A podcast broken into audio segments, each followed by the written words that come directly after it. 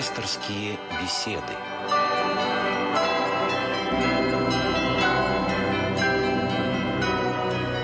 Здравствуйте, уважаемые радиослушатели. В эфире программа «Пасторские беседы». У микрофона Людмила Борзяк. Наш телефон...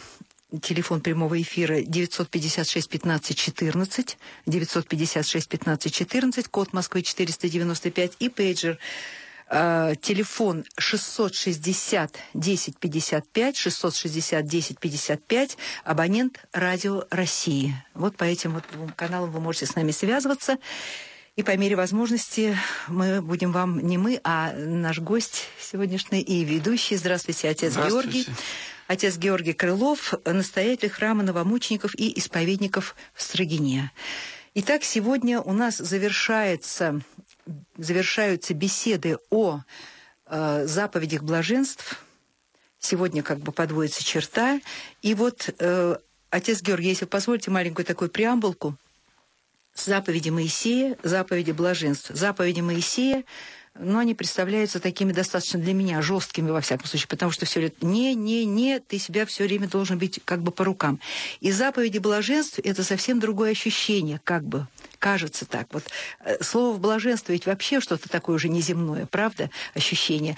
И, э, пожалуйста, вам плачущие, кроткие, алчущие, милостивые, чистые сердца, миротворцы – все такое какое-то сияние от всего от этого отходит, и э, такое обещание входа в Царствие Небесное, и вдруг мы видим последнюю заповедь блаженства, которая содержит в себе замечательные слова «радуйтесь и веселитесь, ибо велика ваша награда на небесах». И далее, казалось бы, это должно уже поставить здесь точку можно, а далее еще маленькое послесловие «так гнали и пророков, бывших прежде вас». И вот первые вот эти заповеди, то есть не первые, а те заповеди, которые идут до этой заповеди, они как бы обращены всему вот так человечеству, потому что там в третьем лице это идет. Их, ибо они, а здесь говорят, вы блаженны, когда будут поносить и гнать вас, и э, ваша награда на небесах. А рядом стоят ученики. Так вот, почему такое? Для меня это драматический какой-то даже оттенок. Вы очень точно, очень верно заметили. Потому что, да, потому что человек, который исполнил заповеди блаженства, он уже становится Божиим. Господь его уже принимает к себе. Он уже становится христианином. Ветхозаветные заповеди... Вообще, изначально можно сказать, что вот взаимоотношения человека и Бога очень трудно уместить в заповеди непросто. Ветхозаветные заповеди и новозаветные, они, собственно, соотносятся друг с другом, как Ветхий и Новый Завет. Совершенно верно. То есть Новый Завет как исполнение Ветхого Завета. И поэтому глубина вот, учения новозаветного, она сразу чувствуется, когда мы открываем Евангелие, открываем пятую главу от Матфея, Нагорную проповедь, открываем эти заповеди блаженства. То есть, если заповеди Моисея, они более внешние заповеди, скажем так, формальные, то заповеди блаженства, они, собственно, раскрывают эти Моисеевы заповеди, дают как бы духовную составляющую этих заповедей. Да, это путь, это путь к блаженству, путь к счастью, если по-русски говорить, потому что слово «блаженство» можно на современный язык перевести как «счастье». Но, а, тем не менее, счастье несколько странноватое, в особенности для современных гедонистов. Если вот он возьмется читать эти заповеди, то на самом деле счастливыми объясняются, объявляются те, кто на самом деле несчастлив в общечеловеческом понимании. Там, скажем, блаженны нищие. Ну, есть такое чтение этой заповеди. Слово «духом» оно появилось попозже немножко. Я бы даже тут э, такой вот перевод толкования Аверинцева применил. Блаженны обнищавшие по велению духа. То есть, ну, те, кто обнищал ради Бога, сознательно раздал свое имение, понимая, что богатство, оно там не полезно. Потом плачущие, ну, кажется, как может быть счастливы те, кто плачет. Да? Так что вот то, что вы сказали, что они такие вот mm. радостные, светлые, ну, не очень. Хотя, на самом деле, радость, конечно, чувствуется при чтении Слова Божия, и в особенности при, при чтении заповедей. Простите, пожалуйста, отец Георгий, но вот получается так, что вот ты идешь по этой лестнице, по этой лестнице, и как бы исполняешь нравственный закон, и ты, в общем, душа твоя просияла. Я это имела в виду. Ну, в конечном счете, да. Это действительно лестница, лествица, если говорить по-славянски, mm-hmm. лествица восхождения, духовного восхождения. И вот венцом этого восхождения, да, является мученичество, как тут вот и написано. Mm-hmm. И вот именно мученичество, оно как бы открывает вот такую конечную дверь в радость. Радость, на самом деле, это не наличие чего-то материального, там, я не знаю, там, денег, домов, яхт, там, вот. А радость – это состояние души.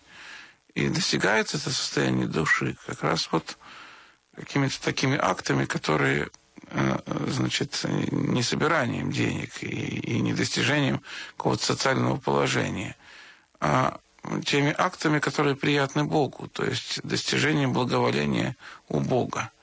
Если человек к Богу приблизился, приобрел вот эти качества, которые в заповедях есть, то Господь ему раскрывает двери радости, и дальше начинается уже не жизнь, а песнь.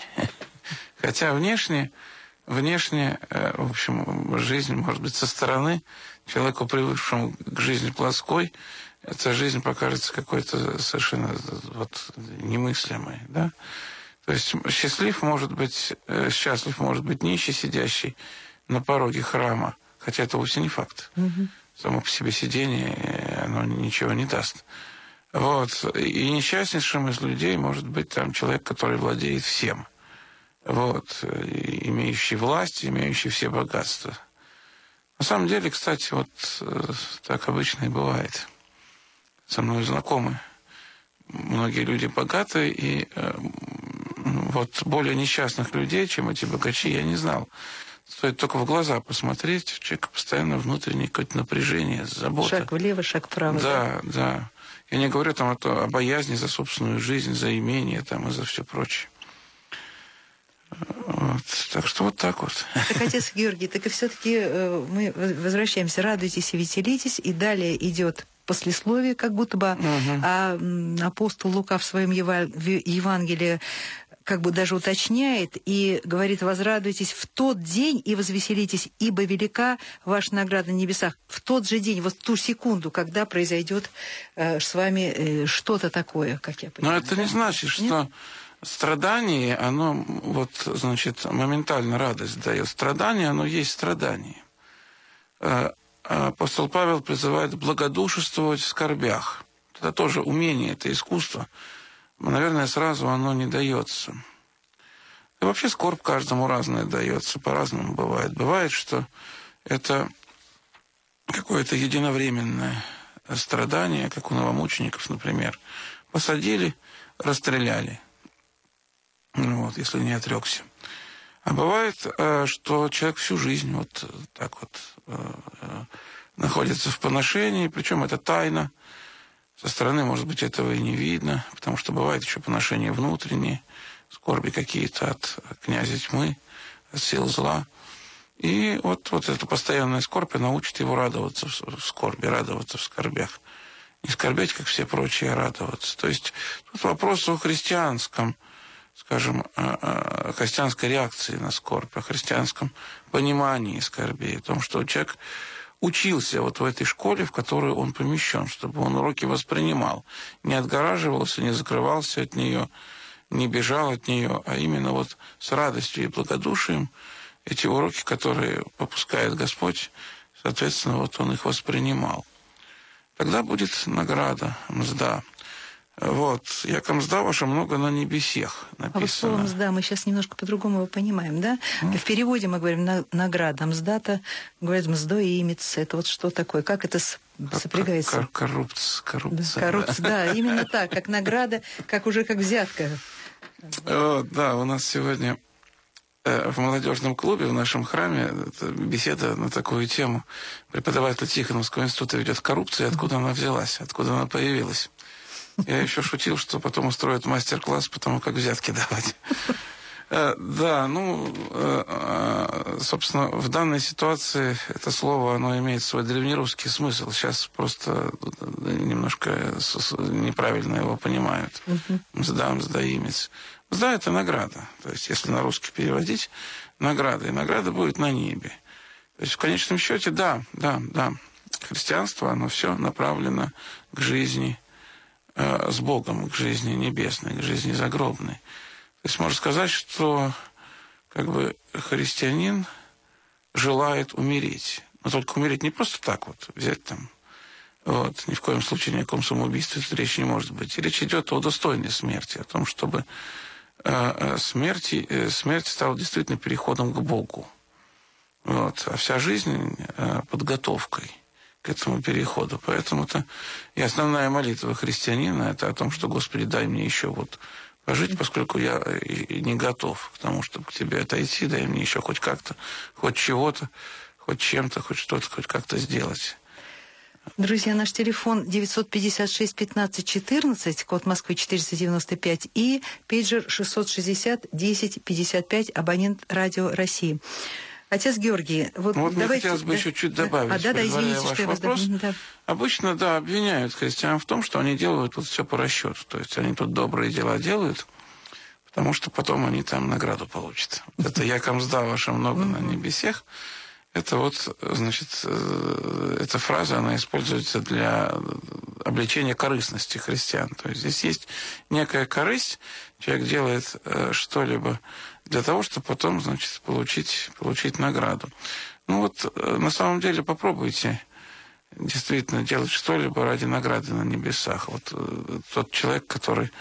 у которого язык повернется подобным образом христиан обличает, ну пусть он попробует.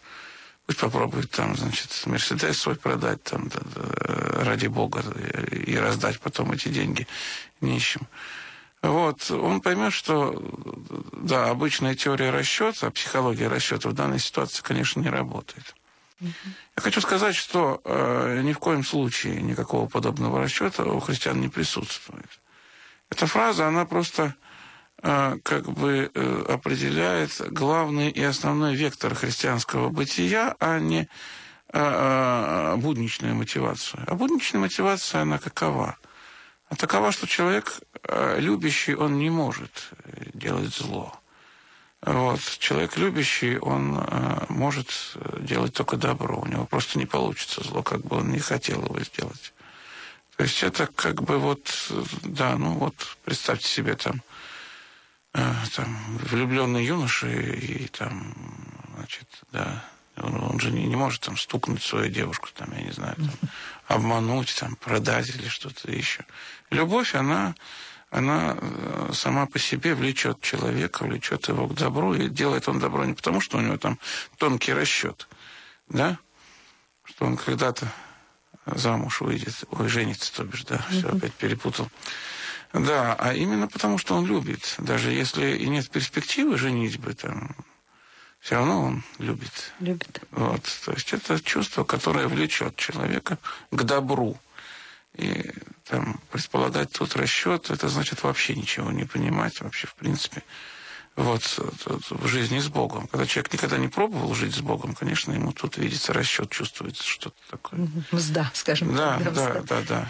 Отец Георгий, я хочу задать вопрос, поскольку у нас сегодня радиослушатели немножко так не то что неактивные, а может быть, они вдумчиво очень слушают. И... А тема неинтересная. Тут никакую политическую а тему сюда не, не... А не, при... не привяжешь, не привяжешь. Нет, но вот тема радости, вот самой радуйся. Вот смотрите, кто-то из желающих даже подсчитал, сколько на страницах Евангелия повторяется слово «радость», сколько раз оно повторяется. Оно проходит через псалтирь, оно проходит через молитвы. Кстати, да, вот я вспоминаю молитву кресту, радуйся, пречестный животворящий кресте Господень. Да, радуйся. А как может крест радоваться? Ну, может, не только крест радоваться. Рад... То есть я при... Радоваться может, например, Иордан взыграть. Да? Взыграть, да. Вот. И Евангелие может радоваться, mm-hmm. между прочим. Потому что, ну, понимаете, в духовном мире многое персонифицируется. Вот в данной ситуации крест он воспринимается как живое существо. Мир оживает. Вот как, как он оживает в книгах Толкина там, или Льюиса, например, да? Mm-hmm. Когда деревья живые. Мир оживает вокруг, да, и персонифицируется Иордан, он изображается как человек, хотя это река. И эти вещи трудно объяснить, можно только пережить. Ну, да. Вот у нас звонок есть, давайте ответим. Здравствуйте, Ольга, да? Москвичка, да. Пожалуйста, вы в эфире. Добрый день. Моя крестница, племянница, погибла в двадцать шесть лет. К этому возрасту она достигла многого, не материальных благ, а набрала знания, человеческие отношения. Вот то, что она набрала здесь именно таких вещей, это пригодится ей в том загробном мире, куда она попала. Без сомнения пригодится. Господь выбирает для человека лучший момент его жизни. Он его забирает на взлете, когда человек более всего готов. Трудно эти вещи объяснить современному человеку, но для Бога времени ведь не существует. И да, он забирает человека именно на взлете, когда человек вот наиболее соответствует Царству Небесному. Поэтому, в общем, я думаю, что она была готова, если Господь ее забрал. Бывают и другие ситуации, конечно. Бывает, что какой-то злодей уже меру долготерпения Божия там перешел, но убивался, там наворовался, и тогда его тоже убирают, поскольку он э, действительно является уж сверхсоблазном для окружающих, и очень много зла несет. Такое тоже бывает. Вот. Но в данной ситуации, конечно, часто скорбят, почему вот человек отошел в мир совсем молодым, еще и не пожил.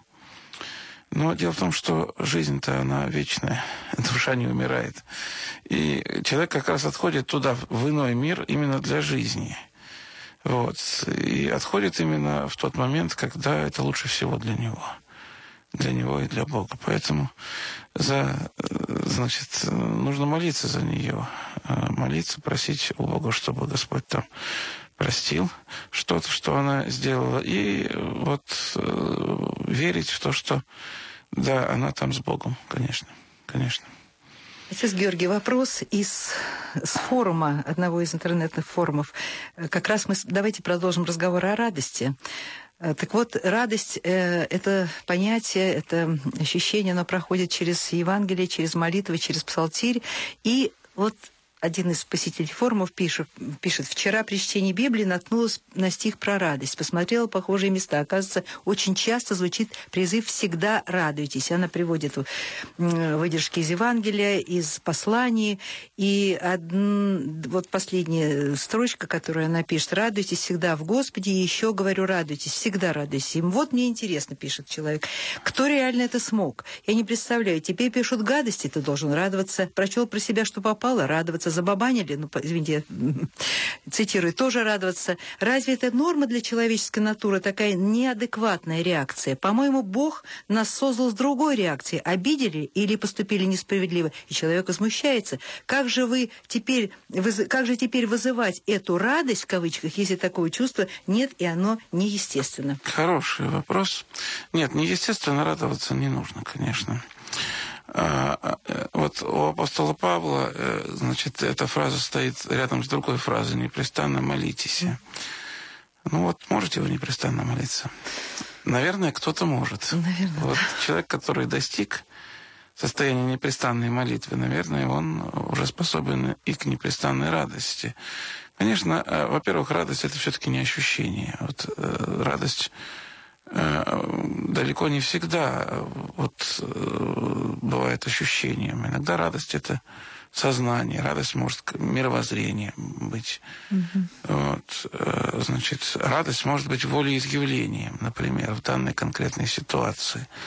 Понимаете, в чем дело? Вот, допустим, у греков есть такая традиция монашеская, что монах, когда он встречает какого-то другого монаха, мирянина, неважно, любого другого человека, у него на лице не должно быть скорби, он должен улыбаться. Ну, речь, конечно, идет не о голливудской улыбке от уха до уха, Вот. Но даже если у него внутри кошки э, скребут на душе, или там борьба какая-то серьезная идет, или его из монастыря, допустим, выгнали, вообще горе великое, например, все равно он должен наружу это горе не показывать. Вот это вот радость, как волеизъявление какое-то.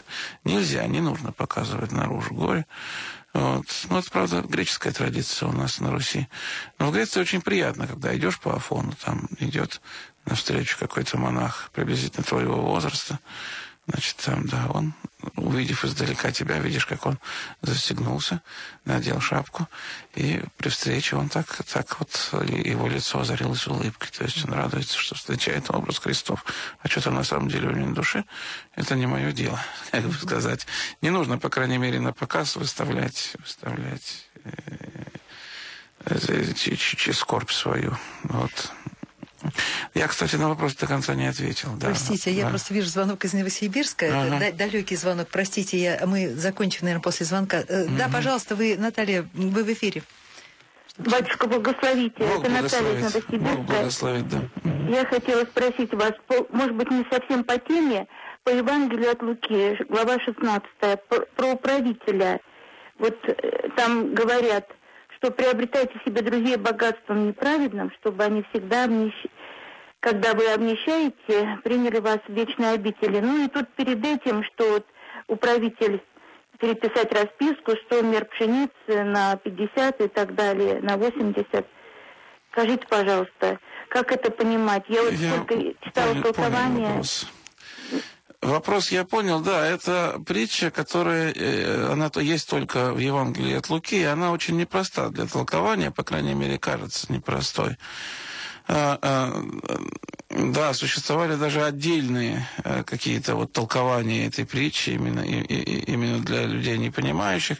На самом деле здесь все просто. Дело в том, что мы как-то пытаемся прямолинейно понимать, понимать слова притчи. Здесь же в данном случае аллегории. То есть неправедный управитель – это человек, который, ну, достиг искусства в своем деле. Так и нам нужно прилагать все усилия, чтобы достичь искусства в богоугождении. Речь идет, идет, конечно, ни в коем случае не об обмане каком-то, как это делал неправедный управитель. Вот, к обману Христос не призывает, но он призывает к тому, чтобы... Значит, при спасении души надо, значит, быть искусным в той же мере, в которой люди достигают искусства в земных своих делах. То есть стремиться к этому, потому что спасение души, оно не легче, а сложнее любого другого земного дела. Вот. Под хитростью в данном случае понимается не обман, а именно искусство. Вот что такое искусство, что такое хитрость в духовном деле? Это значит, не всегда нужно идти прямой дорогой, а искать иногда обходные пути, иногда какие-то тонкости. Вот, например, Иоанн Златоуст вообще призывает к тому, что дьявола нужно в каких-то моментах перехитрить, да? Причем, как бы он даже видит, видит, значит, пример Христа, который тоже дьявола обманул, перехитрил. Вот есть такая вот, э, такие фразы у Иоанна Златоуста. Э, э, то есть вот э, духовное делание – это искусство, как и всякое другое искусство. И, в общем, оно требует, да, действительно, э, искусности. Э, неправедный управитель... Э, э, приобретал друзей от богатства неправедного, да, и они, эти друзья, его потом приняли в обители свои. То есть речь идет, ну, на самом деле, вот говорят о том, что, собственно, все богатство на земле, оно неправедное. Его нужно использовать для того, чтобы попасть в Царство Небесное. Совершенно четко. Ну, не знаю, понимаете, в чем дело? Вот, конечно, да, вот мы можем сейчас смело сказать о том, что солидная часть нажитых на Руси денег, она нажита с помощью там какого-то обмана, большого, небольшого. Да, вот. Но это вовсе не значит, что если человек раскается в этом, он не сможет эти деньги употребить на, на какие-то добрые, хорошие дела, вот, чтобы потом в Царство Небесное попасть. Это будет знамением его покаяния, да? Там наворовал человек денег, там, вот, с помощью хитрости их приобрел. Сейчас это бизнес называется, да. Вот, значит, а потом понял, что не, неверное дело он делал. Вот, и начинает потом к концу жизни, значит, строить на эти деньги, там, я не знаю, детские дома, храмы, э, милостыню раздавать нищим. Вот, то есть и имение свое раздает. Потому что, в общем, да, он действует по примеру этой притчи. Он пытается от богатства неправедного себя приобрести друзей, чтобы потом Господь простил, чтобы эти друзья приняли его в селение свои. Не знаю, понятно объяснил, нет, но попытался. Мне понятно. Отец Георгий, у нас остается совсем мало времени, остается две минуты. Наверное, мы звонок из Москвы Владимира, просто вы не успеете на него ответить, но я хотела бы, чтобы вы закончили вот то, что рассуждение о радости. У нас две минутки. А от Владимира я попрошу москвича быть... Нет? Ну, смотрите, во всяком случае, можно записать mm-hmm. телефон, чтобы вы ответили потом. Итак, давайте вот какое-то такое вот завершение. Ну, да, то есть не... дело в том, что э, э, вот этот вопрос, он, какие аллюзии возникают, значит, вот поведение баптистов, да, вообще протестантов, которые обычно э, людей встречают там с голливудской улыбкой mm-hmm. и имитируют радость. Мы ни в коем случае не признаны к имитации радости. Радость христианская, она на самом деле э, такая вот негромкая, тихая. Она всегда бывает скрыта. Все-таки на показ ее не выставляют ни в коем случае. Особенно при, при проповеди. Вот, значит, смотрите, какие мы радостные, веселые, как здорово со Христом. Давайте, ай да, все за нами. Все-таки вера, это, ее не стоит рекламировать как кока-колу. Mm-hmm. Вот, да, и если э, радости нет... Вот, а ее на протяжении земной жизни она все-таки появляется нечасто. Нужно хотя бы к ней стремиться, потихонечку приобретать вот это состояние внутреннего мира. Стремиться профанировать ее не нужно, ни в коем случае. Вот. Но все-таки уметь, уметь утешать себя в состоянии горя, в состоянии уныния, в состоянии отчаяния. Свой внутренний вектор направлять, помнить, что главное, чему нужно научиться христианину в этой жизни, это радоваться. Радоваться. И, может быть, понять, почему Серафим Саровский каждого приезжающего к нему встречал словами «Радость моя, Христос воскресе». Причем это было не лицемерие. Не да. лицемерие, это действительно, да. Это mm-hmm. действительно, действительно, этот человек, он пребывал в состоянии радости и видел в каждом приходящем Христа. Спасибо, отец Георгий. Сегодня беседа закончена. С вами был настоятель храма новомучеников и исповедников российских в Стрыгине. Всего вам доброго. До свидания.